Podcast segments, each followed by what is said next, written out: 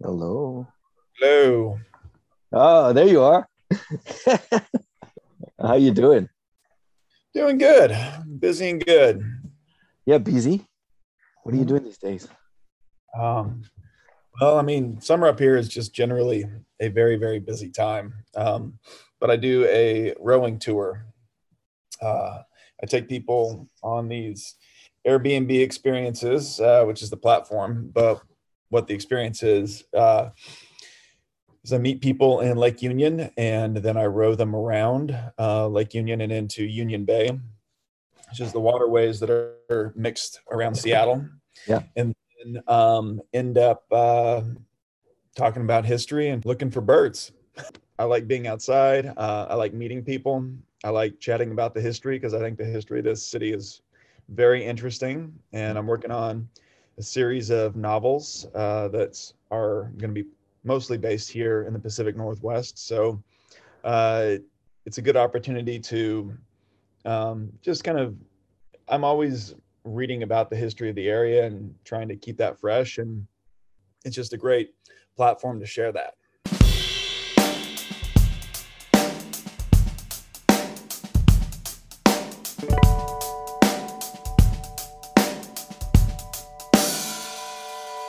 Hi, I'm Cyril, your host, and welcome to my podcast that I called I Really Want to Do This. In this podcast, I interview guests from all walks of life and try to understand the various ways that different types of people with different backgrounds and experiences succeed in achieving their goals in their very own ways. Think of the past 10 years in your own life. Have you had a personal goal, an objective, maybe you call it a dream, of doing this one thing?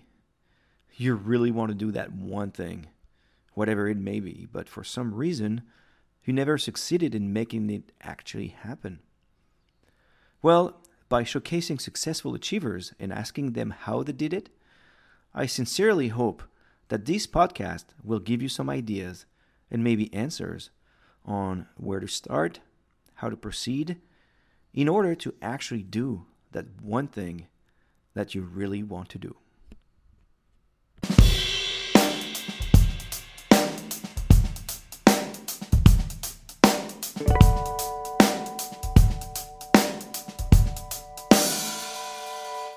Hi, everyone. This is Cyril, and so excited to have everyone again today. Uh, I say everyone, but uh, maybe it's like 50 people that have been downloading my podcast, but I actually don't care. I do it for the passion. I do it for the people, the guests that I have. So if there's one person that's listening, that's a win. Today, we have an amazing person that I can't wait to ask all these questions and get to know him. Jordan, how you doing today? I'm doing great. How are you? Oh, I'm fantastic. Uh, uh, I'm three days uh, before a trip to France. I'm going to be there two weeks to see my folks that I haven't seen in two years.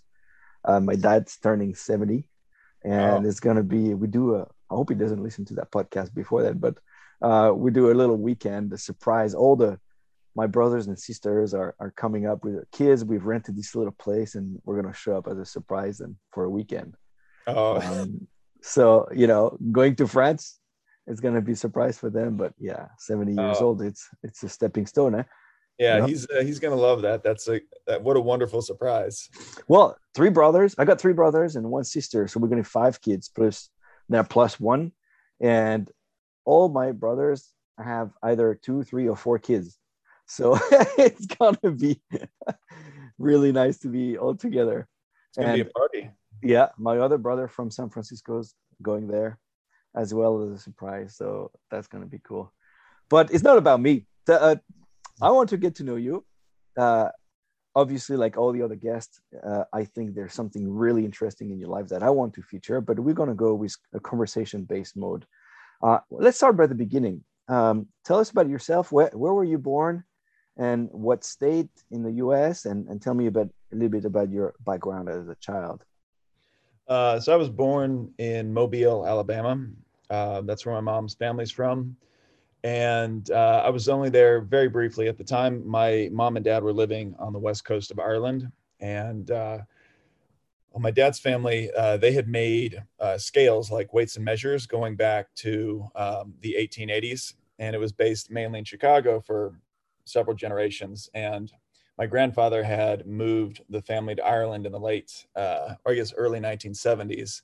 And that was where my dad finished up high school. So uh, he went off and did um, work for Factory Mutual before he ended up uh, working at the family business making scales in Ireland. But throughout that process, uh, he had met my mother down at a business trip in Mobile, and so uh, this this he's Yankee, Irish or he's American. Your dad is American. Yeah. Okay, but he lived quite a bit in in Ireland. Yeah, yeah, yeah. So uh, he uh, he was born in Chicago, and so this uh, this uh, a Yankee on a business trip ended up meeting this uh, this Southern Belle, and uh, they got married and uh, lived in Ireland. Um, and we were, they, my mom and dad were there together for seven years. Oh, no, not quite seven years. I think, gosh, I think together for about four years. And then I was there for like the first 18 months of that. And then another uh, factory opened up in England, uh, place called um, right by Stratford upon Avon. Um, we lived in a little village called Pebworth and we were there until uh, my dad died when I was 3 uh-huh. And uh, in that interim time, my grandparents had moved from Ireland to Las Cruces, New Mexico. So they went from the west coast of Ireland, which is a pretty remote place, to Las Cruces, New Mexico, which is also a pretty remote place, especially at the time. Just very different color palettes. wow! And do you remember doing that change, that you were really a kid, really. Yeah, yeah. I was, I was, I was young, but I, I remembered. I have no memory of Ireland. I've, I've since uh, been back to visit, but uh, I have memories of England that are very vivid, and fortunate enough to have some vivid memories of my father, even though I was very young. Uh, but then, I mean, you're three years old. You just kind of like things happen to you, and you move around. Um, yeah. So you know, reflecting on just how different I thought it was. It was just something that happened. Um, yeah, yeah. Certainly, you know, anytime you lose a parent, it's it's traumatic, but there's a certain resiliency uh, that's built into kids. Mm-hmm. So, you know, in terms of how I see that transition, it was, you know, I was just kind of bobbing along. I mean, it would go. Um, I have to deal with things in a with a lot more intensity later, but in terms of that transition, that doesn't seem like that's a, a big one Mm-hmm. Uh, but just yeah, these memories of transferring from like being in a very in a green and cold place to a place that's very hot and full of all these uh, really wonderful yellows and browns and uh, a lot of heat and a lot of smell of mesquites um, and really rugged mountains. Is it desert? New Mexico? I've never been to New Mexico. Oh yeah, yeah. New Mexico is a really beautiful state. Um, it's right there along that chain of mountains that runs down from you know Canada through Montana, Wyoming, Colorado, and then into New Mexico. So it's it's really high up there. Um, mm-hmm. you're you're at about you know 1,000 to 2,000 meters uh, in the central part of the state. Uh, that's where the Rio Grande River runs through it, and you have just a big broad valley, and then you have the the bosque, the the river forest there, and then you have these uh, really rugged mountains on either side down the central part of the state. Uh, you have a really fascinating history. It goes back to, you know, back beyond like the, the Spanish colonial history goes back 400 years. And then, you know, the native history goes back, you know, uh, you know, at least 10,000, probably, you know, 20 plus thousand years there. Well, I love how you describe like the way you present the state makes me want to go there. Oh yeah, you're, you you're such a, uh, you're a storyteller. I can tell right away. uh, it's, uh, I mean, yeah, the state has a good story, and I think, um, so we uh, we lived there for, um, so we lived in Las Cruces for a little while. Uh, my mom remarried, and uh, my new dad decided that he wanted to become a lawyer, so he ended up moving to the state of Washington. He went to UW Law and was there for three years. Got a job um, down in Albuquerque. And, and, in that time, I just totally fell in love with Washington. Uh, as much as I, as pretty as I, I, I, I, I, I believe New Mexico is now, uh, like I just really connected with the water and the salt water and the green. Um, and so when we moved to Albuquerque, um, I really wasn't as taken with the state as I am now. I kind of moved to a suburb, and there wasn't uh, uh, just things weren't as as interesting at the at the time for me. Um, so I was very eager to to move out. And my parents were thinking that they were going to eventually make their way back up to Washington. And so uh, when I went through high school, um, I went to school up in uh, up in the Puget Sound area in a little, I guess no, the the competing town of Seattle, uh, the uh, place called Tacoma. Uh, which is a great little town, and uh, Seattle and Tacoma have a long rivalry going back to their pioneer days. Um, but that's where I ended up uh, falling in love with rowing. Uh, I swam in high school, and swimming in New Mexico, especially in the summer, is amazing. You have all these outdoor pools. Uh, you know, you you wake up and it's uh, like the desert gets pretty cold in the morning, uh, yeah. even in the summer. So you wake up and you hop into this this pool, and then by the time you get out, you're you know got a great workout in, but you're still kind of cool and it's warming up. And then coming to Washington and you know wanting to do athletics in college. I remember cold. walking, yeah, yeah well, just um, uh, cold and dark, and walking into an indoor pool, and I was just not feeling it. So I I checked the box on the uh, on the kind of it's it's a D three school, so it's it's a smaller school, and so I checked this box about uh, you know other sports that I wanted to try, and I was six uh, six five, 195 pounds, and especially kind of like me yeah. Yeah especially but if you like so rowing on the west coast uh, there's not that many options for uh, high school students compared to the east coast and so there's this right. kind of stereotype about rowing um, i think in general in the us but especially on the west coast is these coaches just hunt down athletes like if you're if you're tall and you have any kind of athletic ability you know they're gonna they're gonna find you mm-hmm. they're gonna have you considered rowing? uh, come join this cult. Just uh, come at 5 a.m. this Tuesday just to check it out. Yeah. Yeah, yeah, yeah, yeah.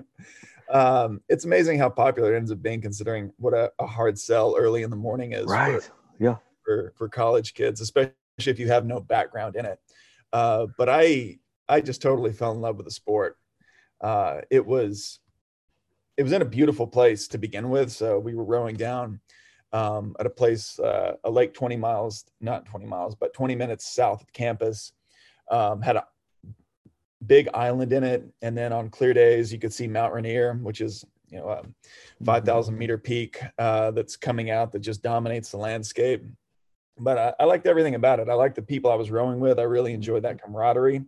Uh, but I, I like the way it made me, like specifically how it made me feel uh, just like pulling on an oar is a very is very mm. satisfying to me. Um, and then uh, just the aesthetic of you know seeing other boats on the water, the sounds, uh, this everything added up to just me being just very attracted to it. So I uh, I, I, focused on that in uh, at my little D three school uh, university, um, and then also got a history degree. Um, so at university, you wrote you wrote yeah, yeah, yeah, I wrote at university for for four That's years. That's really competitive. Yeah, yeah, and it was and what was great is it was it was a D three school, so you know the focus was was on academics, uh, but even though we were on this D three school, we really focused on which was University of Puget Sound. We focused on um, we were we were a small team that punched above our weight, and we were able to go up against some teams that I kind of I felt like we really had no right competing against and mm-hmm. competing either well and and sometimes beating them. You know, there were a few, you know, in West Coast rowing, there's like some top tier D1 schools like UW and Cal that are in a whole other ball game. But there's a, some other D1 schools that we were rowing against and um, and competitive and or beating, uh, and that was kind really of the underdog underdog. Yeah, yeah, and, and it was an it was a great underdog mentality that was built in uh, as well as just a really strong work ethic because we had to like we had we also had to raise money if we wanted to race so you know it was a varsity yeah. sport but we had to you know our falls were uh, characterized by going up to the university of washington and parking cars at the uw football games and so this was like, trying to raise money there yeah to raise money and that was uh, that was part of one of the things that we would do uh, to do that that fundraising um, in order to to make things happen. So there was like you know people really had to put uh, put their skin in the game, and it kind of made for a, a broader camaraderie uh, between you know all the rowers uh, you know on both men's and women's teams because you know there were that was something that we shared. Uh, and, and it's a good skill to have to do whatever you have to do to make things happen. Uh, yeah, totally. Winning money to buy a new boat, let's find the money. You know. Yeah. And and did you use that? I'm sure, and after that, in, in other expeditions you've done, and yeah, absolutely. I think that was something that that characterized um, what was going to happen afterwards. So, uh, post college, you know, I was uh, I was a big guy. I was pretty quick, you know, but I was at a D three school, and I wanted to see if I could continue to row afterwards. So, you know, in, in university, you row sweep, which is one oar in each one hand. side. Yeah. Oh no, and, sweep. And yeah. Yeah, yeah. So sweep is is one big oar, and either you're rowing port or starboard. Yeah. And that tends to be um, that tends to be kind of like kind of the the the focus in American schools. Uh, but post collegiately, I was like, well, you know, I want to improve on my my rowing skills, so I learned how to scull and moved up to uh, Seattle, where there was a, a, friend of mine, Greg Spooner, whom you're familiar with, mm-hmm. and he um, he was also training and just kind of we're just kind of seeing how fast we could go, and like if we got a little bit faster, see what the next level was, and you know the the intention for me was like just to see if like I if I had that kind of speed in me, but I I had this understanding that this was going to be a very long process. Uh, and it's you know post collegiately trying to figure out what to do um, with your life and uh, you know, I was just trying to figure out like how can I build rowing into my life. Um, so at that point, you wanted to be a rower, or did you have an idea of a career you wanted to do? Uh, you know, I really had. I mean, so the you're like 20, 22. Yeah, I was, I was, I was, yeah, I was 20, I was 21. So that fall of when I was 21, um, I ended up moving up here and, you know, I'm very lucky. I'm very privileged. Uh, my family ran this uh, scale company for um, for years and years, and I um, they ended up selling it in 1997. And so, like, I was lucky enough that you know I was able to graduate without any uh, any university debt, which was very rare. Fantastic. And I and I was able to to roll into you know post college with a um, uh, with a nest egg and i used that to you know very quickly to i mean all these things kind of happen at once. Like i wanted to build and rowing into my life. I had this little nest egg and i came into i moved um, up permanently to seattle in october of 2000 no i guess 2004 yeah mm-hmm. so it would have been in the in the fall of 2004 and started training um, and the whole idea was like, yeah, you know, I, am going to go invest in a house and I'm going to flip a house. Cause like, what are you going to do with a history degree? it's like, yeah. I had no idea what I was doing. Like, this just seemed like it would make sense at the time. Um, and so I mm-hmm. started you know, like, oh yeah, I'm 21, gonna, you know, use like invest what I have in this house, and then I'll just figure out how to flip it. Um, with the, I had no reason uh, to think that I could possibly do anything like this. Well, you're handy, aren't you? I mean, you could say, well, "Look, I could." I mean, I didn't know. I didn't know I was handy at the time. Uh-huh. like, I didn't think that I was particularly handy, but I was like, I, I don't know. Like, I can work hard. How hard can it be? Yeah. Uh, um, turns out very hard. But so I was doing that, and I was also training. So all these things were happening at the same time, and I was getting a little bit faster. And then this poster uh, appears on the boathouse wall, advertising this rowing race across the ocean. Wow. And I couldn't get it out of my head. uh, it was just this, uh, it was a big, funky looking rowboat uh, that was cruising down the wave, and these two rip looking dudes that were really tan surfing down it. And the whole concept of roaming across the ocean just, just got under my skin. And uh-huh. uh, adventure or yeah, yeah, because I think what was what was attractive uh, to me at the time is that I think that I was intimidated with the process of, of rowing post collegiately with a goal to try and you know make it on an, an elite level. And the thing that was kind of bugging me about that was that like i mean there's no guarantees and there's no guarantees in yeah. anything but it was just it was a very singular focus. It was this one thing um, you know i'd be training for you know potentially years to do this um, to, to race these 2000 meters as fast as i could and you know see where that would take me Whereas I looked at this uh, this whole idea of rowing across the ocean. And I thought to myself, like, this is a multifaceted mm. challenge mm. because how the hell do you row across the ocean? You know, yeah. like I, I, you know, I got the rowing part uh, down, but like, does that even apply when you're out at sea in these big old waves? I, yeah. I don't know. I mean, how do you make this thing happen? Um, and we really, uh, like, I had no, there were just so many different types of challenges that seemed really attractive to me. Mm. Um, so went to my uh, my buddy Greg, who I was training with at the time, and I was like, ask him if he wanted to row across the ocean, and he said no. Uh, so I called him, like for him, it was clear, like no. Yeah, no, it was, it was. He was like, no, I am. He made it very clear that he was he was not interested. But Greg's a really adventurous type, and uh, that was kind of his that was his reputation in in college. So I was like, I just kind of felt like there might be something more there. Uh, and then I uh, called my buddy my buddy Brad, who um, he was still in at university and he was getting ready to uh, so he was actually when i called him up he was parking cars. So he was uh, he was doing that thing that you know we we'd done at university every single year. And i could i could hear the when i called him up i i could hear the raindrops on his hood. You're sitting there parking cars in the rain for a whole other school's football game and i was like brad if you uh if I was going to row across the ocean, would you row with me? Mm-hmm. And Brad's just like, Brad's just like, he's, he's, he's, he's a big dreamer. He's got just big ideas. And I was like, if any one of my friends is going to say yes, it's going to be Brad. and he just silence on the phone for a while. And he was like, maybe. So this Tell guy me more. Like, yeah.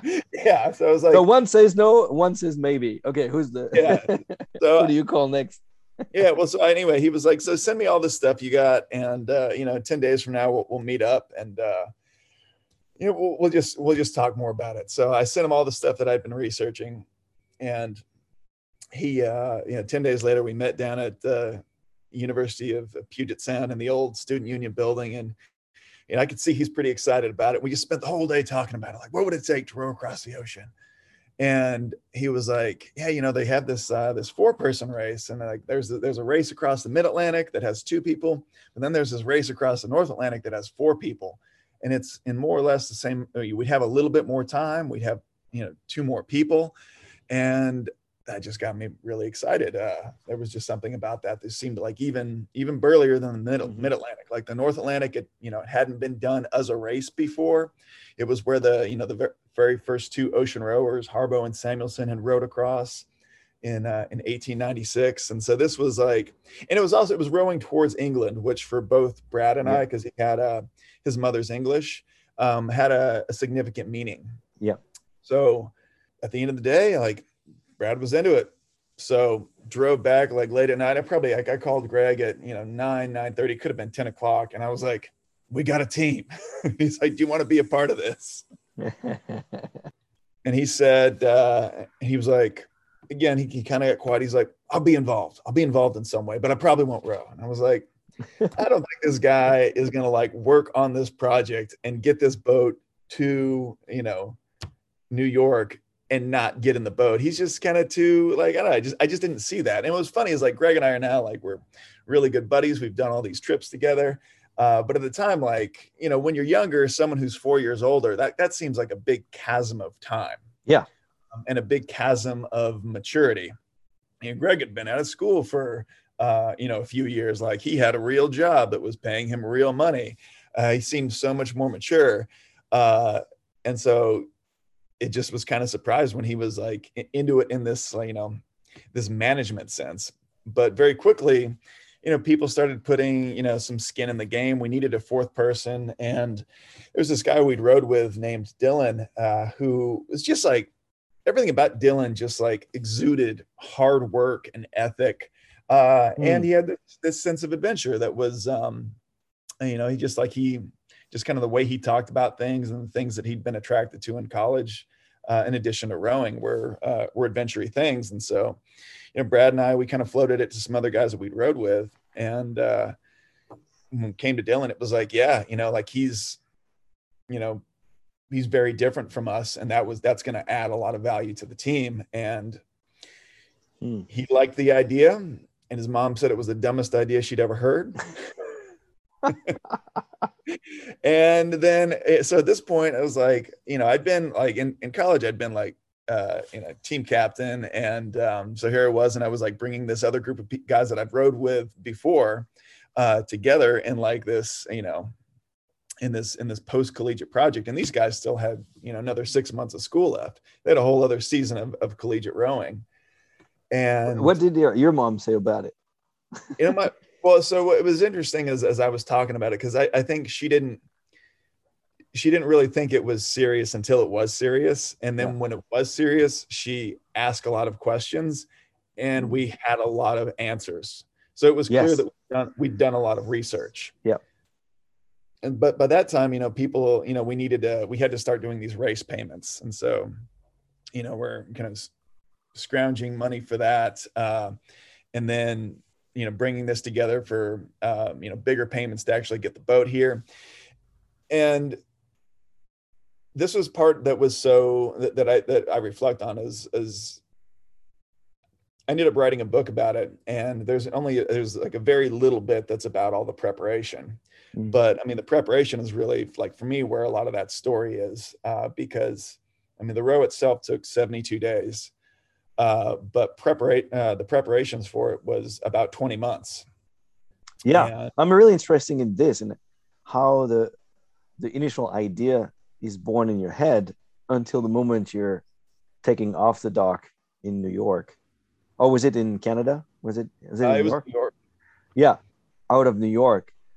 There's so much that you know. How how did the idea born in your head? Like, okay, I'm gonna do it. Was it like fire or like this is gonna happen no matter what? I got to find a crew. I got to. Was there a process or was it very natural? Just like, oh, I'm gonna ask this guy and and see what's going. On? I think it was it was it was fairly natural, but then it was like you know I'm I'm a very enthusiastic, passionate person, but I in terms of like getting a project done, uh, like I think I'm very practical, mm-hmm. and so it's like okay, like what's the next step? Like what's if we want to do this, what's the very next thing that we need to do? Mm-hmm. Um, and then building that into a bigger timeline. So the first thing was like we had to get uh, you know had to get everybody put down, you know we had to get twelve hundred bucks to to register for the race yeah. Uh, and then we had to um, start figuring out how, how to fundraise. Yeah, I had to get the boat. And then when the boat came here, the boat had some cracks in it. Uh, so we had to fix it. And so the in terms of of how this this 20 months um, developed, it was, you know, I saw the poster in November of, of 2005. And then everybody had a group. like we had a team by November of 2004. Uh, January of 2005, we had a team uh, Dylan and Brad still had to graduate, uh, and so Greg and I we were you know doing the training thing, and we were you know racing and getting faster, but also just trying to figure out how we were going to do this. And meanwhile, I was like, I was gonna I was gonna buy this house, and I was gonna figure out how to flip it. Uh, so I ended up finding this house and ended up closing on it in March, and it was like, you know, kind of this old beater house on this block that had good bones, and it started like uh, that was the reason that I chose it. But uh, everybody moved up into Seattle and moved into the house. And so it just became like our headquarters. And one of the first things I did in this house was like tear up carpet and start opening up the walls. And again, I had no idea what I was doing. So um, tell me about this. I'm really interested. How do you think you got this personality of tackling things that are familiar to you, that are new to you, that are just like you're attracted by the challenge of it? Like i can do it. How hard could it be? You know i work hard. How hard can it be? Yeah do you mean, have a motto that like you, you use throughout all this? You know in terms of like i don't think i have had a motto specifically for that that that resonates that i uh, that i or that that i remember um like today i think uh when i think of how i'm acting today that the motto that i continue to ask myself is like to what end to what end am I doing anything? And uh, mm. so, but in terms of like back then, there's no, there wasn't really like a necessarily like a rah rah type thing. I was just like, I really wanted to row across the ocean because I thought it was a cool idea and I couldn't yeah. get it out of my head. And I, there's a, it's being a passionate person is, uh, can be a very double edged sword because like I really want to do the things that I want to do and I'm willing to work really really hard to make that happen and do a lot of things that I would otherwise find unpleasant. But if I'm not inspired by the idea, Yeah. I will I will not do it. I just Yeah. I, and this is and that that is not a good thing because I really admire people that are able to sit down and just do a thing that they don't necess- aren't necessarily that passionate about to get it done. Like I have to figure out what the passion is, and I, for me, the way that I that I think about the world is there's people that can do something to support their passion, or they have to make their passion pay. Yeah. And so I think I'm in the realm of, you know, I got to figure out how to make my passions pay, which means that I got to figure out all these little, you know, hustles and side hustles. And so, you know, one of the reasons that I've had so much freedom to pursue a lot of these things is that I turned my house into um, uh, basically it's a boarding house. Like I, I rent out all the rooms, and that allows me to have a lot more freedom uh, to go out and spend a lot of time, you know, figuring out all these other little hustles that I find very interesting uh, for one reason or the other. And so with the the ocean row, like again, it I think we all got into it for a very similar reason in the sense that we the idea just inspired us. It was a big Yeah. idea. Pulling oneself across the ocean was a big meaty idea. There is a, you know, within uh within our our culture is a this idea that you mesh some kind of ath- like large athletic endeavor with some kind of fundraising endeavor. And that's just something that you know is is is kind of a little weird but it's just something that seems to make sense to people. It's just something that Mhm. you know, that's the milieu that uh you know that, that i grew up in. These things are like team and training or whatever you know like what's the fundraising thing that you're going to do this big thing for? And i kind of think it's uh like if i think about it too critically it, it always seems a little like silly and and, and the connection is, is almost a little bit weak to me uh, for a lot of these but whatever it is it's just something that is in our culture and so Yeah. while we were on that uh, journey we were trying to figure out like well what's the thing that we're going to raise money for that we like that we give a shit about Yeah. and greg had uh, greg's uh, girlfriend at the time had a connection to uh, the head of the american lung association of washington and uh, you know it seemed like this was a good connection where you know we're rowing it's a sport that uses a lot of lungs they're into looking after Yeah. the lungs Makes sense. and yeah. as we're developing uh, this idea this whole idea of my dad dying of asthma uh, pops up because he had died of, as, of Mhm. asthma when i was three so i remember going into this meeting and we're talking about it and i started you know just kind of talking about my story and in hindsight i can see that i really hadn't talked about it in a meaningful way as an adult up until that moment. And again I, was 21 i was just barely an adult. Uh, but i was in this meeting and i just started like like holding Mm. back these sobs. And uh, it was and it was a, it was a very it was a very confused uh, feeling for me because it's like you know am i like am i i want to row across the ocean but here we are raising money for the american lung association. And like is this is this a weird way to use this memory? Um and so there was i had some mixed feelings about it uh but as it developed uh it became about much more for me than just rowing across the ocean because we were uh you know we got this boat here and we're you know we'd committed to to raising money for them because it just seemed like it was a good thing and i was telling the story. And these guys came up to me individually and they were like we should name the boat after your dad. So like literally like name this vessel uh after um my biological father. And the way that i've thought about it now is i mean everybody has some kind of like you can't escape the human experience without something tragic happening to you. That's like part of the human experience uh, Yeah. and some people are are are lucky that they have very little bits of that and other people just seem plagued by it. It's just the way it is. But everybody no one gets out of life without some kind of tragedy like that. Yeah. and when that happens what i what i believe is when that happens when you're a child is uh, you have child-sized tools to deal with these things. And so you build a child-sized box to deal with the trauma and the grief and that means that later you will have to take that grief and that trauma out of that child-sized box as an adult and build an adult box to keep Mhm. that in Mhm. uh, because you've become an adult, you have more tools, uh, you have a more complex life. And that's what this process became for me was um, kind of smashing that that box that I built as a child and building this new one to kind of reconcile all of these feelings I I had about you know my dad's death, my family, my uh, my new dad, and my mother, and all of those relationships in between. I think for me, like part of it was, you know, I, I had I have an amazing uh, second dad. Like I've never called him my my, my stepdad because he never felt that way, and mm. uh, and I don't like that term and i feel like you know within our culture there's a certain loaded term with like a step parent. Yes. And so because of that i've never i've never liked that term because he was just always like he was there. He was my second dad. He was mm-hmm. and in a large part the reason uh, you know why i ended up liking the outdoors. Uh, you know out in the deserts of new mexico he introduced me to uh, you know all kinds of camping and just the the joy of just being out in nature.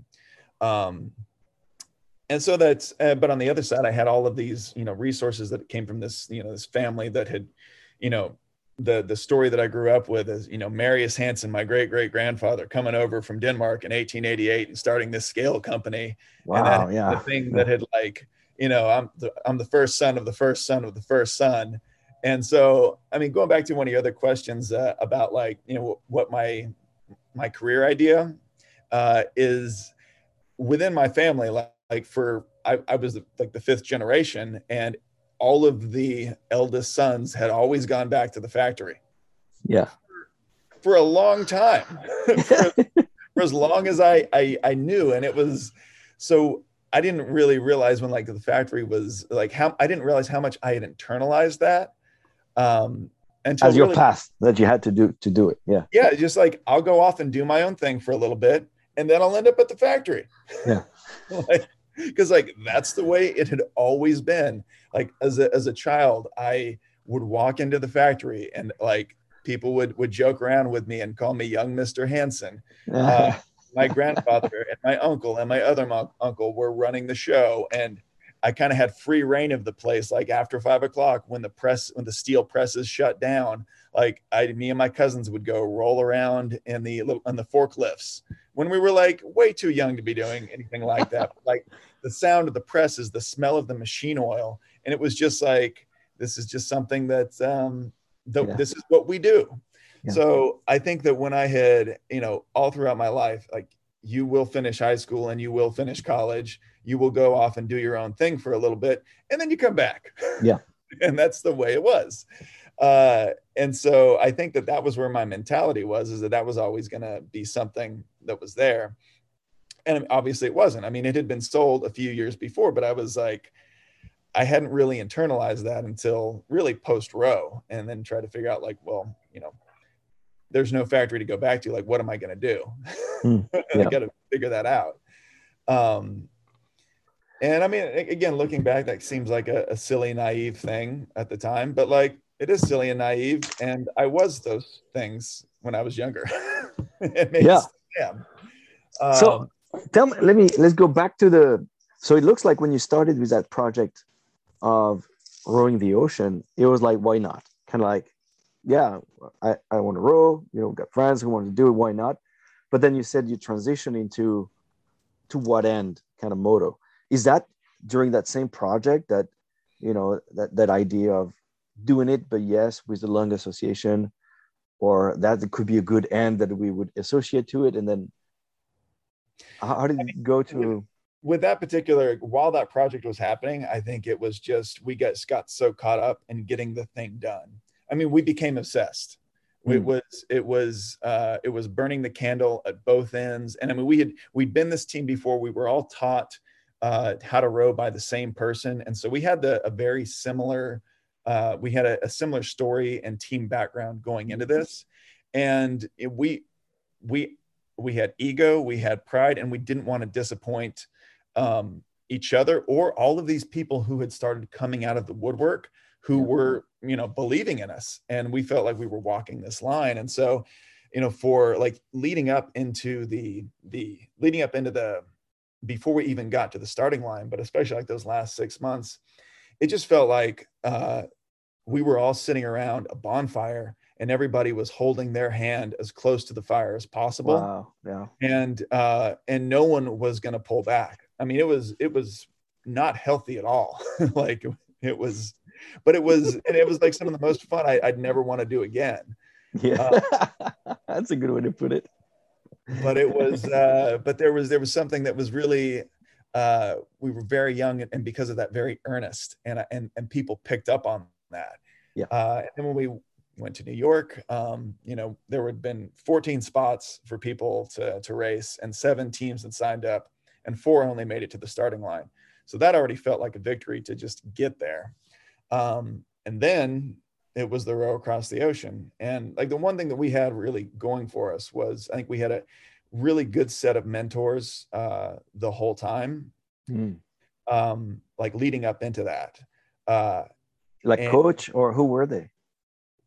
all these people, these people who worked on boats, um, you know, uh, like uh, Larry, uh, Larry, Dan, uh, these guys from Emerald Harbor Marine, uh, and then David Birch, uh, you know, as navigator here, and these these guys that just really, and, and these are just the you know um, multiple people who came out who really like gave us the advice, and they saw that we were willing to work hard, and yeah. we would be at the boatyard until two a.m. and like be back there at eight um, every day. Just I, we would make mistake after mistake until we got it right. And when we showed up in New York, we had this boat that was we felt really dialed in. We saw the other boats, and we saw, you know, things on their boats that we were like, hey, we've already thought through that, and we realized that we know that that's wrong. Yeah. And so we showed up with these what we felt was the best boat, and where our focus was the whole time is that just the the physics of the boat is that there aren't like when you have a boat that, that that's that big that you're trying to move under oar power uh, there's not really a specific rowing stroke that's going to um, give you more power. It has a hull speed and mm-hmm. it wants to go that speed so where you can where the where it counts to make the stroke better was making it the most ergonomic stroke making those right. rowing seats the most comfortable seats on the boat so that you can spend more time rowing. And then yeah. the more time those seats are filled and people are moving the oars, that's how you're going to make the time because you can't you can't muscle that boat. You can muscle a 30 pound scull. Eight yeah. people can uh, muscle a 250 pound eight, but a boat like that, you just have to grind. Yeah, and, and find the, the sweet spot. Yeah. And if you grind as comfortably as possible, you're going to want to do more of that, or you're going to tolerate doing more more of that. Tell me um, more about those those mentors because I think it's part of any kind of endeavor that anybody could have. It doesn't matter if you want to row an ocean or do any kind of sport or travel or whatever. There's these people that are that feel your energy that you output. Again, whatever it is, you want to create a nonprofit, you just say it. You have this energy. People will feel it, and they'll say, "I want to be part of it," in one way or another. And I think that's that's part of the the magic of making things happen. It's just just you grinding, making up. It's all these parts that come ar- around like um, magic, right? Angels or um, I think we always forget about those those parts. And but it starts with creating the spark. Like I want to do this, and yeah. then it, it's like one way when they say, you know, start start working and the universe will make it happen and th- this is what they mean like the universe will finally gather to make it happen if you really want it huh? mm-hmm. yeah no i think that uh, i mean that's one of the most beautiful parts about it is is those relationships and when i think about it it's uh that is the thing that that's writ large um you know beyond uh you know what we were able to accomplish out on the water was all the stuff leading up to that uh um but in terms of like how my mentality's changed to kind of like the thinking like to what end with with what i'm doing to to go back to your question um so as so the organization we put together we called it OAR Northwest uh and we ended up winning the race getting a guinness world record and we spent so much time like making this thing uh that it just kind of seemed like oh man you know like if we just made it for this one thing um then what is uh you know what's the um, like that was a lot of work for, for something that we're just going to yeah. put away yeah let's let's so, optimize what you already created yeah yeah and so we, we had this this uh, this framework um, and we were you know, like Dylan, Dylan went off to, to law school. Um, Brad ended up working for the boat show. Greg went and become, uh, became a, a, a, PT. And uh, so OAR Northwest was still kind of like, it, it existed on paper. And, you know, Greg and I talked about doing some other trips uh, here and there. And um, a few years later, one of them started to, to, to pick up when we had a a mutual friend of ours, Rick, reached out and he's like, if you ever think about doing something like an ocean row again, like I, I want to get in on that. So he reached out to me and then uh, Brad and I, uh, Brad invited me to go do a rowing actually out of Sausalito, mm-hmm. do an mm-hmm. open water rowing race uh, with, uh, so these Whitehall boats that are made up in Canada. Um, this guy, Harold, he invited uh, Brad. Brad invited me, and Harold also invited this guy Adam Kreek, who had just come back from uh, uh, winning the gold in the Olympics uh, in Beijing. So uh, we all raced uh, in these these boats, and you know Adam, of course, you know smashed us because he's just a, a, unit of a of a human. Um, but you know, he talks about winning a, a, gold medal. I talked to him about the about the Guinness World Record, and I was like, maybe this guy like he wants to row across an ocean, and he was into it. And so that Rick was into it. And he's a hell of a rower. And then I called up Greg, and I was like, man, I'm thinking about getting the band back together. Oh yeah. and because Greg's like, I don't, I don't know if I got another one in me. Um, and so but at that point it was like okay to like the start started to ask the question like to what end? We're going to raise money for the american lung association? Like what, why are we doing this? Yeah. like honestly like i want to get out there again because i think like i i actually enjoy being out in a rowboat in the middle of the ocean. It's why i'm rowing people around right now. Rowboats go slow and to me that's the virtue of it because you get to see so much yeah. so i think that's really cool um and uh, yeah, so we're in this process of trying to figure out like what why are we going to do this and you know same thing for adam because he's like he's raced on this elite level so you know racing in a uh, you know racing across the ocean doesn't exactly like um, didn't really attract him so mm-hmm. the idea of doing one of the the mid-atlantic races and going for record that didn't really. Um, you know hit our jollies. So we started to think like okay like we're doing this adventure how can it benefit other people? And that's where this idea of figuring out how to weave in um, to take the adventure and weave in education and science into it. Mm. and so we're like this is a really unique platform. Uh, there's you know going in a place where you know not a lot of boats go we can make observations. If we have scientific equipment on board we can start to take samples uh, and do kind of this citizen science thing while we're out there. And then we can communicate that experience to uh, students along the way. So this took a whole lot to develop, uh, you know, and ended up working on this row for, for four years, whereas the mm-hmm. other one was 18 months. And a big part of that was that, you know, the first row, we had four guys just out of school uh, who could focus all of their energy as yeah. imperfectly as that was. And we all lived together in the same house. So now we were spread out, and you know, people had you know different lives, yeah. but they didn't have uh, that resource of time, and so things just took a while to to get together, and we couldn't build up that kind of that energy from having people close together. And that's a really valuable thing is actually getting people close together to be able to generate that uh, that energy. And but throughout that process we ended up uh, you know, uh, partnering with the Canadian Wildlife Federation because Adam had this contact that he'd been developing uh, over years and years, and we ended up um, just meeting these wonderful people at Canadian Wildlife, and they were totally into it, and we ended up designing this row that was going to go from mainland uh, Africa to mainland USA, and we had all of this science equipment on board. We, we we partnered with all kinds of. We were doing a sleep study. We were doing you know water quality studies uh, we were you know figuring out um, like uh, smart software for for for scheduling for our phones mm. um, like all kinds of things it was a psychological survey that we were doing so we were like how many how many projects can we build on this boat so that we can take this unique experience and give it as much value uh, yeah. possible because this this seemed to mesh more than you know raising money for a specific type of cause. This was like we want to this is interesting and it's um, valuable because it is interesting but we want to take advantage of that and squeeze the most of that out of it um, and then communicate that to students along the way. And so that's what we did. And so we had this boat had way too big a satellite um, communication system that took way too much energy, and we put way too many solar panels just so we could send pictures back in you know 2013. Yeah.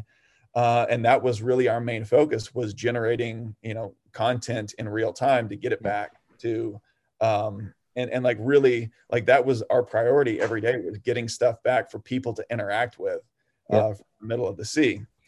So we ended up doing that. It ended really dramatically. Day 72 we ended up capsizing um, and I can go into that story in a little bit, but just to kind of continue this vein of like to what end, uh, you know, we capsized, we got rescued, we found the boat.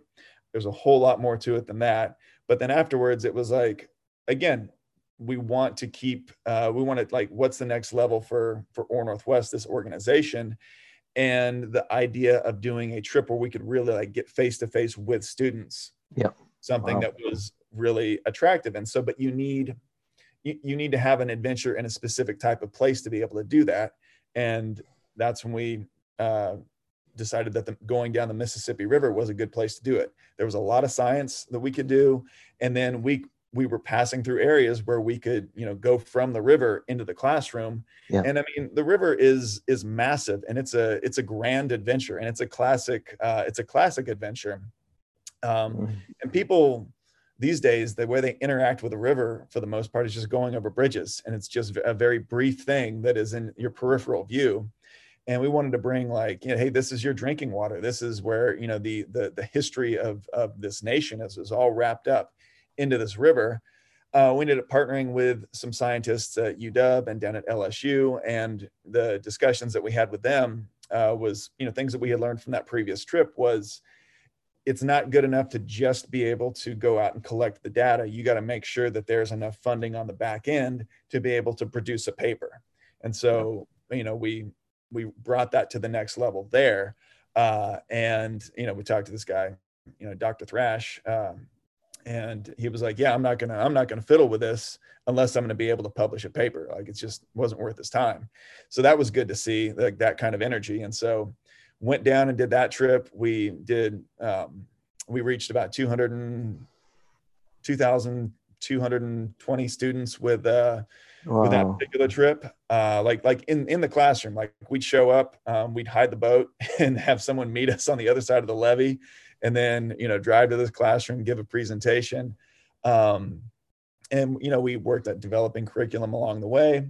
Uh, and then the year after that, we ended up doing a, um, like at this point, it had all been folks that had rowed across the ocean, but as this organization was going to develop, like it had to, you know, it had to bring in more people. And so the next year, we worked on this trip to get uh, these two uh, women who had graduated pretty recently from the University of Puget Sound rowing team, and they went and they did a similar trip down uh, the Columbia River. And as this was happening, this whole idea of figuring out how to pass down the adventure and mm. create an organization that was um, doing as much, taking the concept of adventure and doing as much uh, good that that we felt really aligned with the adventure itself.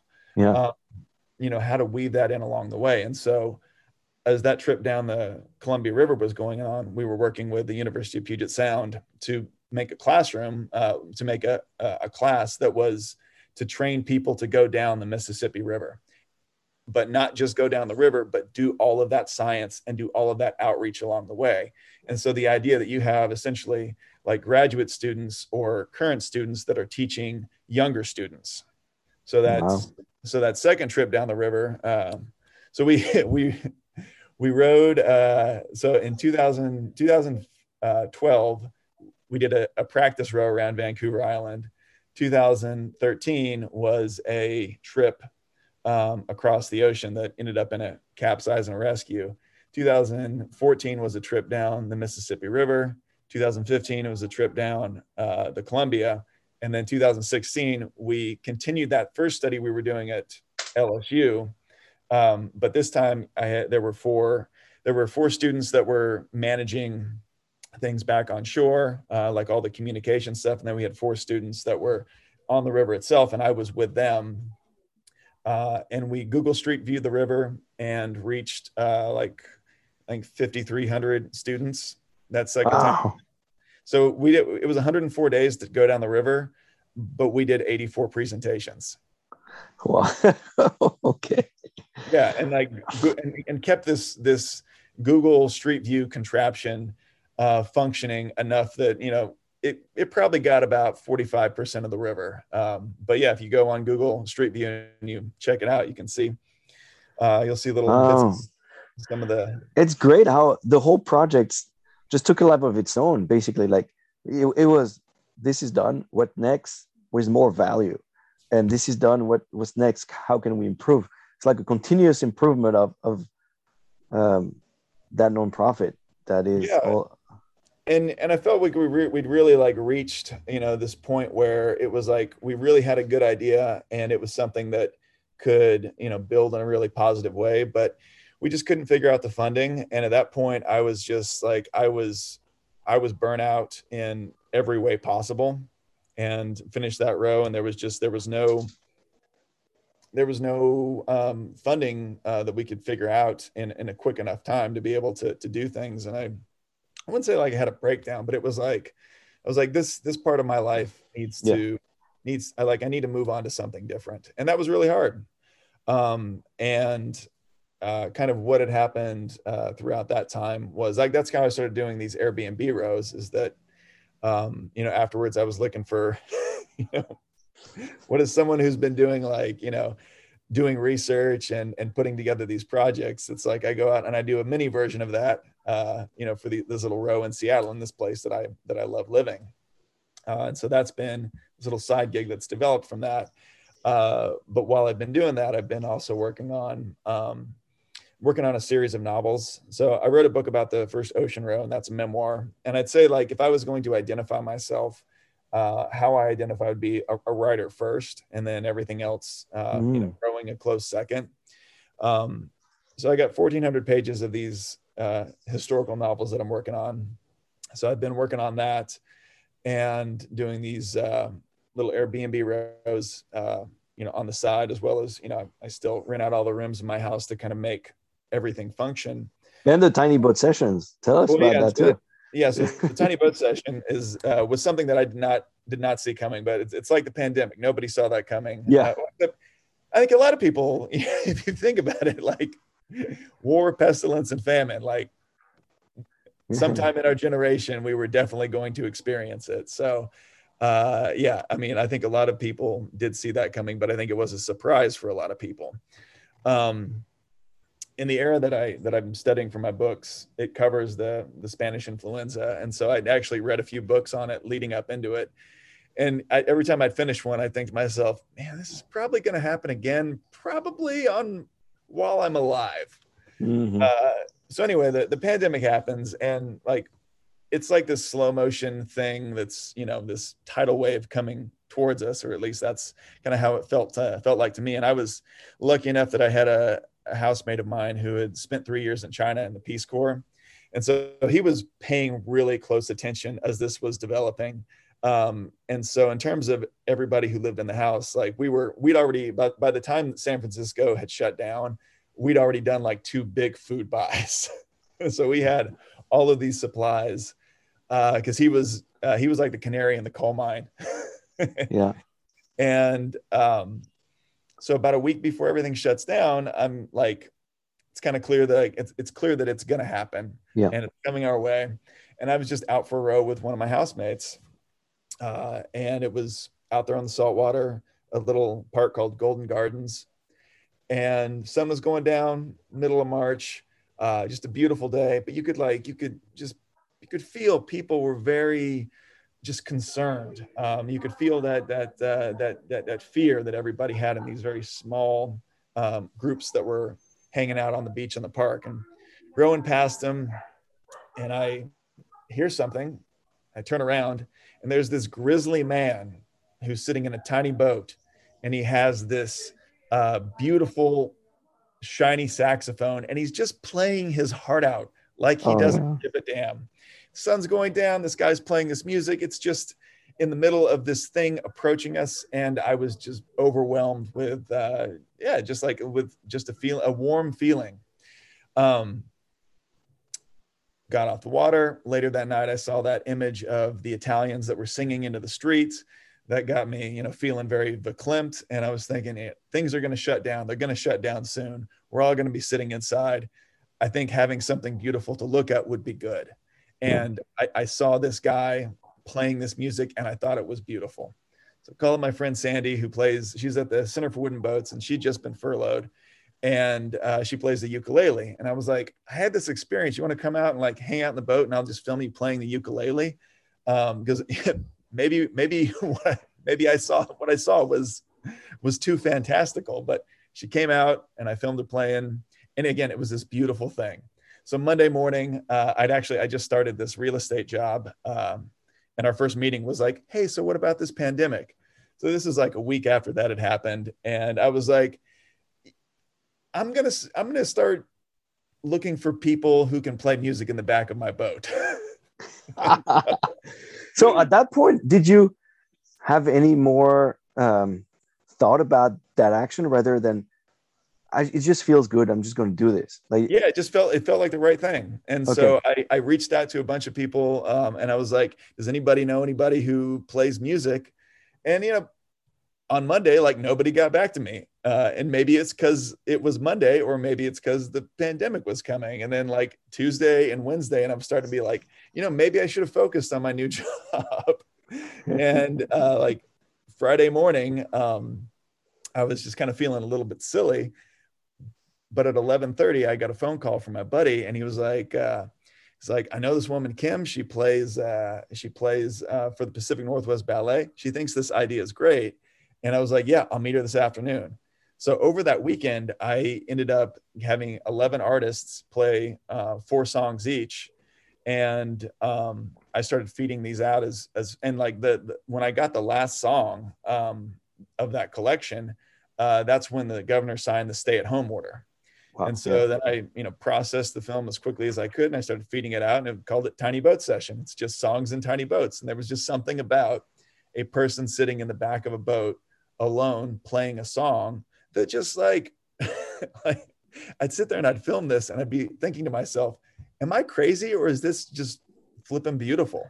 Yeah. Uh, and I was just, I really got into like these lone musicians playing songs in a tiny boat. So fed out a song a day. And I was thinking, oh, 44 songs, like that was pretty good. Like, you know, if, yeah.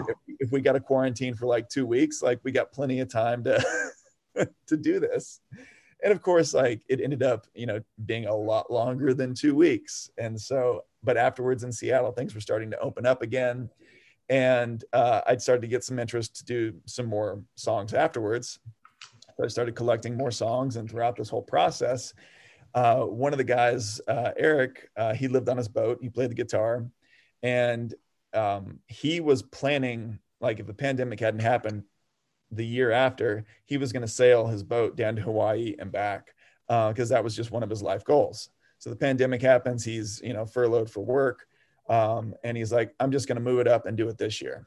Mm-hmm. So I find all this out uh, when I you know shot his tiny boat session just before everything shuts down, and he calls me up, uh, and he's like, Hey, I need some. I need a. I need a hand sailing the boat back from Hawaii, and I was like, Yeah.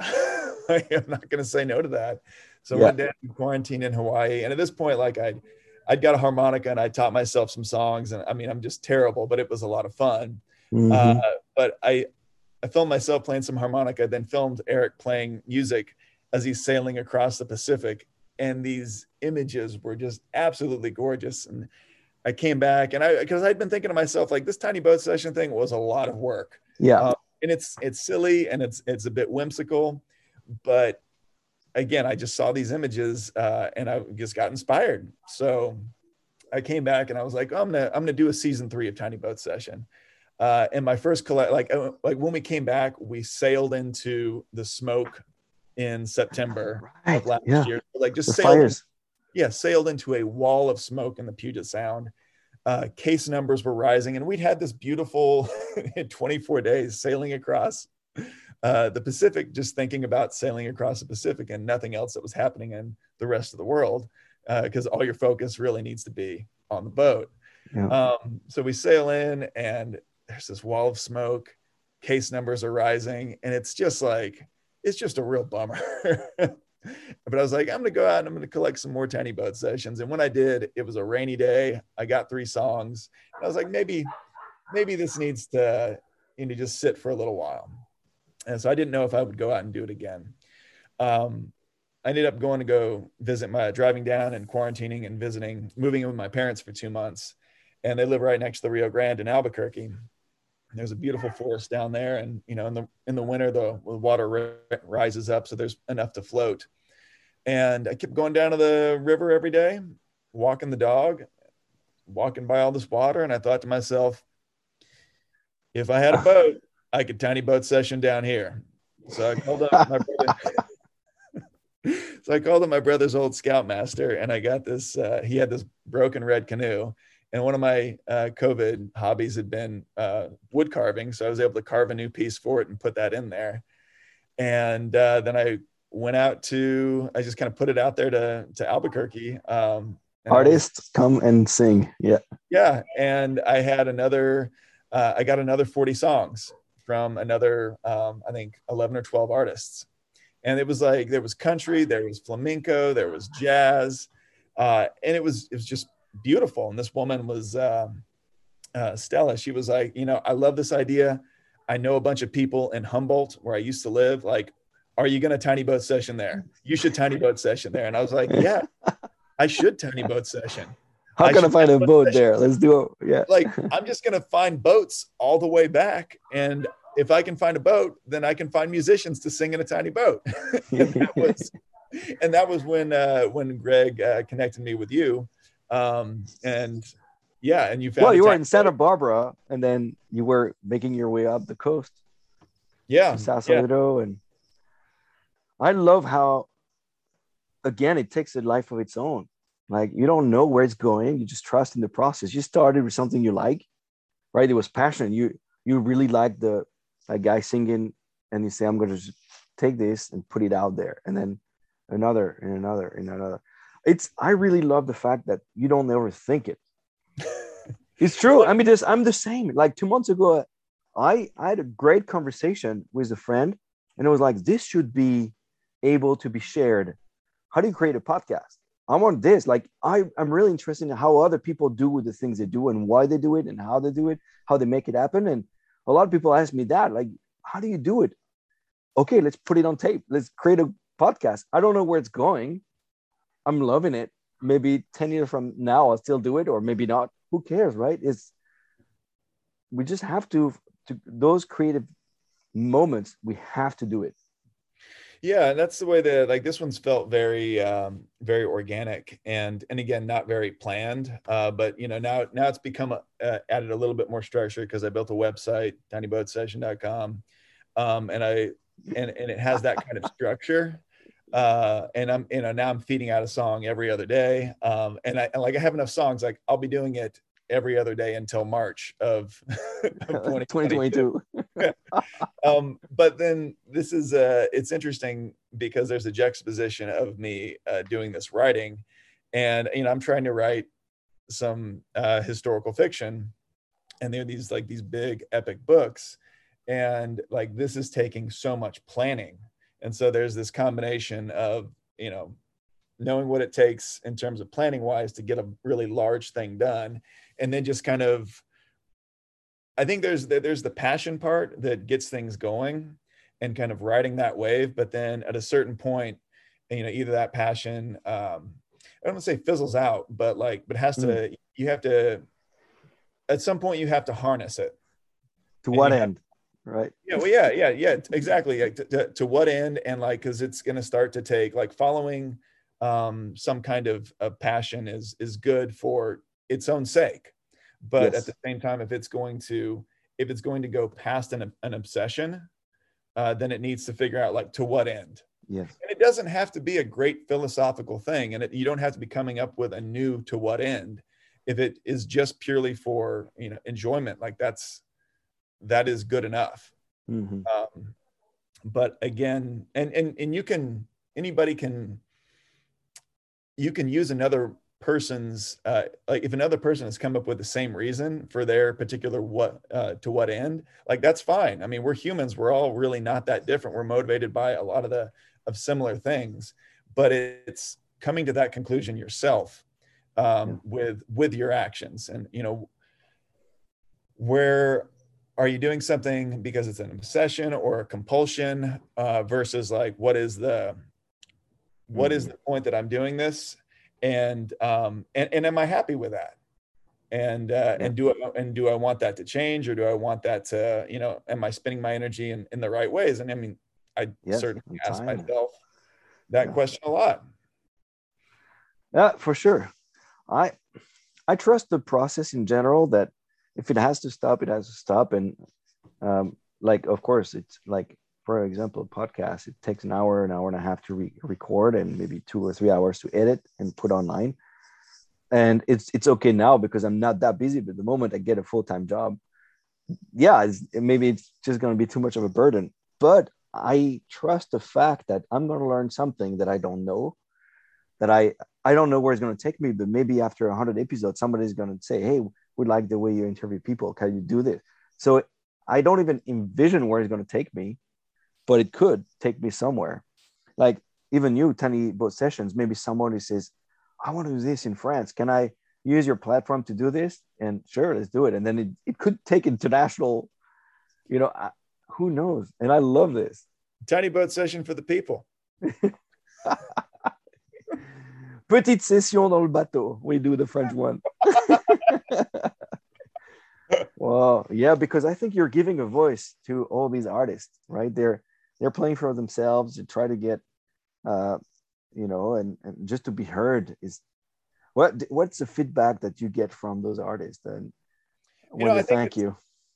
yeah i think that it's uh the it's it's such a weird thing uh, although it also it, it's it's a different thing but it's also very natural. I mean there's something about when i look at and when I and I, what I perceive what other people think as well is they look at someone, you know, sitting in the back of a cute little boat, and it just kind of it it it's almost a you know, maybe not a not a primal image, but a very um, almost like a classic image of, yes. just a musician playing in a boat. That just seems like a really wonderful thing. And uh, you know, I I got the boat. I know how to make people comfortable in the boat and you know hold that space for them. So it becomes there's there's I get the gift of them, you know, playing this song and like I get to be like right there in the boat while they're playing it and so there's something that they're getting something from the experience i'm getting something from the experience and then we've together we've captured that and then it's it, yeah. and then and and if if one if if i can transfer you know even one tenth or even one percent of the feeling i have when i'm filming these people play in the boat uh, if some of that can come across in in wherever someone finds it on the internet, whether it's a web- website or any of the social media that it's on, um, then then that seems like a good thing. Mm-hmm. And I yeah. think that there's uh, throughout life, I uh, I think one of the things that I that I ponder and I, I think of as as uh, searching for an unequivocal good, and I don't think that exists because I think there's a part of me that's a very cynical person uh, and if I think about something too much, then I can tear it apart. And mm-hmm. there's really, and I haven't come across anything that if I don't really think about it too much, that I can't see some kind of, you know, hi- hypocrisy or some kind of, you know, uh, misunderstanding or like uh, kind of a, a privilege that might make you blind. Uh, that you know, that somehow makes something that at first you know seems like an unequivocal good something that is you know actually highlights something that is maybe not so good. Yeah. And um so i don't think that this unequivocal good exists but people playing songs in the back of a tiny boat seems pretty darn close. Yeah. Well it's it's putting the good out there and whatever it does again there's this un, uncontrolled um, a domino effect. Like somebody's going to listen to it. You don't know who you're going to inspire, but maybe that was one song that they needed to hear that day. I, I really like to watch them because you feel like it is it's like a somebody who plays next to a bonfire. It's very intimate. And mm-hmm. then you, you could create on that platform something very intimate that you wouldn't see uh, like available to anyone. So please continue doing this like for the next 10 years. I will. Yeah. Like I'm definitely gonna like I'm I'm gonna feed like my again as a part of like the to, to what end is as uh, as tiny boat session uh develops like each so there's like there's been three seasons and the first one was just like grabbed whatever I could and figured it out. And then the second one was kind of rolling with that momentum. And then the third one was thinking through things a little bit more and creating a website. So the next level of this needs to be, you know, figure out what does what's a higher production value to be able to you know make a higher sound quality and yeah. um and and and just be able to keep that intimacy but make it a make it a, a figure out how to make it a little bit more accessible or just a little bit more um, polished uh just still keeping that uh still keeping the rawness and that intimacy uh but just do that a little bit better to be able to to share these really wonderful little moments. I mean, as I was traveling back, uh, I was uh, like again, kind of going with you know things that it, it, kind of made me feel a little bit like an obsession, but I was just like, what a! It just felt like such a magical journey that I was on, um, and I feel like I'm I'm so blessed that I've had uh, blessed, lucky, privileged, whatever you want to call it, that had a lot of these moments. Like when we when we rolled into Falmouth, um, you know, we uh, you know, we didn't have any food. we'd ran, we'd ran out of all of our food. Uh, and between the four of us, we lost 150 pounds. Um, but all of that, and, and, and, our family had been waiting for us. And like my dad was going to have to leave, like the, the, and when my brother and my uh, girlfriend at the time, the, the, the very next day. But the way this timing ended up working out, and we rode into Falmouth when, uh, on this, on August 20th of 2006, with this perfect lighting um, and all of these this family that we could see on shore and then these hundreds of other people who we had no idea that were welcoming welcoming us into falmouth.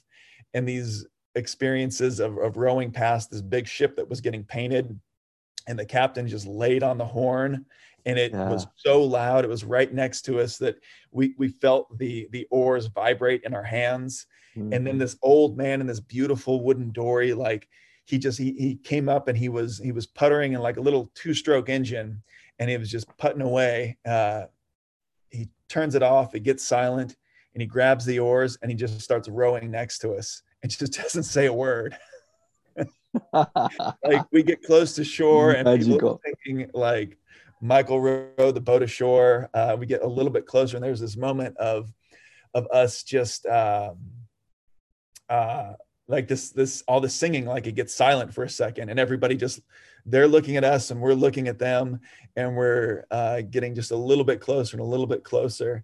Uh, brad throws this rope to my brother. He catches it and he pulls us in and then i i step out like into the arms of uh, like from a boat named after my biological father into a boat uh, uh, into into the the arms of my of my of my second dad yeah uh, and I mean, it was it was a perfect moment. Like I wouldn't like yeah. the fact that I get to call that story my own, and that was one thing that was very profound that my dad said to me, uh, like on the dock. He was like, "You have something that nobody can take away from you," and yeah. you know, I guess that story is one of those things that, um, you know, that we have. That is, you know, one of the last things that we can be is stripped of us, and even then, uh, when we can't remember it, it's you know, it can live on in other places. And that's the powerful thing about a story is that it can it mm-hmm. can transcend time.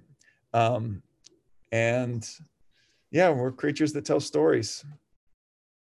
No, i love it. Well back to the tiny boat. I think it has to go international.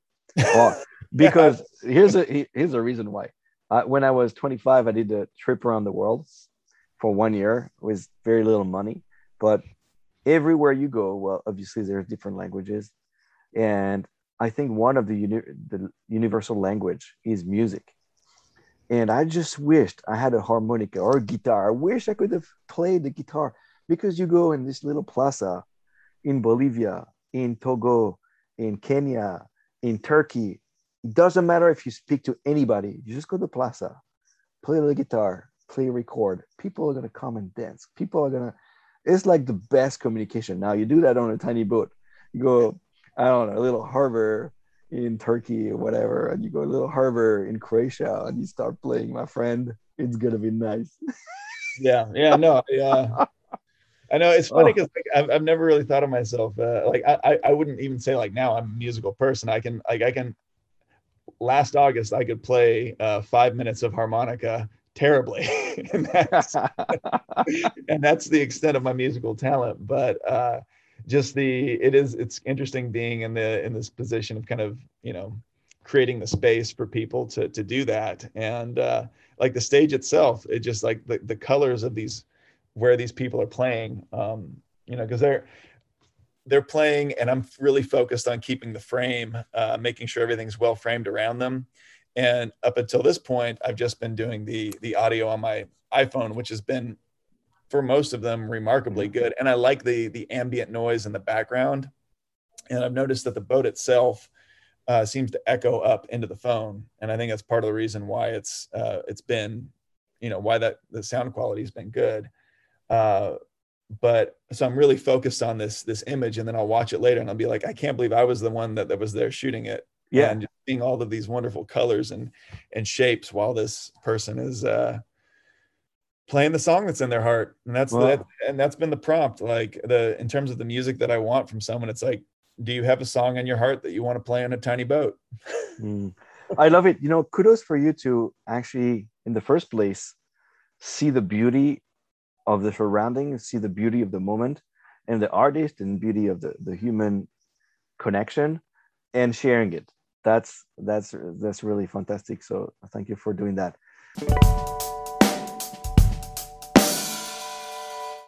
Okay, so if you had one advice to give, uh, one takeaway to somebody who really wants to do something, no matter what it is, uh, what what advice would you give them? Well, I think that uh, you know over the years I've had people um, you know come to me and ask me about you know ocean row stuff because you know that's that's what I did. Uh, and one thing that I've noticed is that a lot of people like the idea of something hmm. versus the actual thing. And so I think that when you're thinking about a project that you want to do, um, there is like being critical, like self-critical, I think is is an important part of that, and I think it's an important part of doing, especially big projects, you know, uh, efficiently and safely, is mm-hmm. is, is building in uh, a, lot of self-criticism. And I think, and but that, and I and I don't mean that in a negative way. I just mean mm-hmm. that as like, you know, like again, to what end? Um, and examining, do you like the idea of this, or do you really like the thing?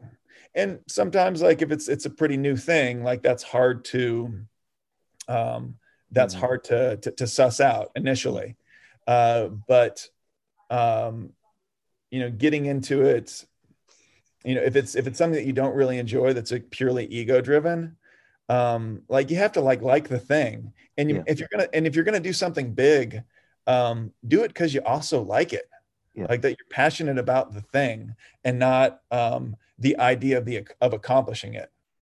Because yeah. like i love rowing. That's why i'm still doing it. It's why like it's i feel so lucky that i'm able to take people out on these rowing tours and share this thing that i don't know why. Like i like rowing i, I like rowing and i like rowing a lot of weight around. And um that's just who i am. I dig it. I think it's yeah. cool. Um i just think that like rowboats are are neat little human objects they, everything about them is, is interesting to me. Um, and I liked being out at sea because of in, in, that particular platform because of all the things that I felt I saw. Hmm. Awesome. So basically, the, the issue would be if you think you want to do something, but it's not really ingrained in, in it's more the idea of doing it rather than the pleasure, mm-hmm. then you would probably quit or something, or it's not adequated properly. And, and the what would be the problem? Yeah, well, because I think like it's it's part of it is like uh, you know you gotta you gotta enjoy the process, and so if you're not really enjoying the process, then examining if that's really what you want to spend with your time, because like mm-hmm. you know if if if you're if you want to do something big, uh, I like you got to be okay with failing. Yeah, because I mean you can't do something big and and really give a damn about it, um, and failure not be a risk. Yeah, And so if you're going to invest that time into it, then you sure as hell better enjoy the process. Because if not, like we, even if you live 100 years, that's a short time to be on the earth. Yeah. So, yeah. Um, and, you know, not a lot of people are not going to be that lucky. So to spend time doing something that you, uh, you know, that you don't really enjoy the process, um, I mean, that's a, that seems pretty rough. I agree. I love it. Two more questions. The last, uh, the the one before last is the reveal of the song. Um, have you had time? I, I really like to ask people to listen to a song before we we talk, so that it, like, I was, I was I was thinking about this when we planned it uh, like two three days ago, and you know it's funny is like I've been doing these these tiny boat sessions, um, and when it comes to like music that I listen to on a consistent basis, it like a lot of it's classical, like because I find words if I'm trying to to focus on something, I find words really distracting. Yeah. Um, but what I was thinking, I was like, yeah, what's what's something that I kind of go back to every once in a while, and I really like Aaron Copland. Yeah. Uh, so like uh, you know, you might do you remember that commercial beef it's what's for dinner? No. well, so that was a they took an Aaron Copland song and they added it over uh, this, you know, uh, but it's a really like if you heard his stuff, you would absolutely recognize it. But it's very he um, he was this composer uh, that was writing in the 1930s and 40s uh, about kind of a mythical West. Yeah. So um, it's all uh, you know, it's it's it's symphony, but it's very um, well, yeah. you will you will not believe it, but I did another podcast with the one just before, so it's going to be episode just before you he gave me also Aaron Copland. Really? Yes, John died. So now you need to to meet John. yeah. What uh what, what which song in, in so particular? I'm trying to to put it on my phone right now uh, because he sent me the link. It's called Fanfare for the, Common, common, Man. Man. Do you know it? Yeah. That's what I was listening, that's what I was listening to earlier. I mean, it's like you know, I think some people might think it's a little bit cheesy, and maybe it is, but um, you know, I think I'm a little bit cheesy. Well, no, it's not a bit cheesy. It, it, yeah, that's what you want to listen to. I love it. Yeah. But now I think you need to talk to John. Yeah. He's a big paddler, and I think you have the common love for the water. So, yeah, that's funny. I love it. Where uh, people can follow you? Uh, uh, so um, Instagram uh, is Jordan Hanssen, um, and that's Hanssen with two S's, H A N S S E N. Uh, Tiny Boat Session on Instagram and Facebook. Uh, and then jordanhanssen.com. I got a book, Rowing into the Sun. Uh, the late, great uh, uh writer Clive Cussler uh, liked it. he, did oh, the blurb, he did the blurb for my book. So uh, if you reach out to me on, um, on my website, I'll send you a signed copy. Yeah. And um, yeah, just that's where you can read some of my other writing that I, some content marketing that I've done for for Filson, which is some history stuff. Uh, and they can row with you up, north in yeah, yeah, Tacoma. You, Are you uh, Tacoma? Yeah. I uh, know I'm in Seattle, but you Seattle. can come. Um, you can find uh, if you go to Rowing Urban Waterways on uh, Airbnb experiences, but you can find all this on my website, uh, jordanhanssen.com, um, or just reach out to me on Instagram. Fantastic, handsome Hanssen. I'll take it. All right, man. Well, thank you so much for your time and, and your wise words. Uh, we'll keep following you because you give good, good, amazing energies to the world, and we need people like you. So, yeah, likewise. Thanks for the opportunity. Thank you, Jordan, and thanks everyone for listening. Uh, I'm your host, Cyril, and remember, life is an adventure. Live it. Indeed.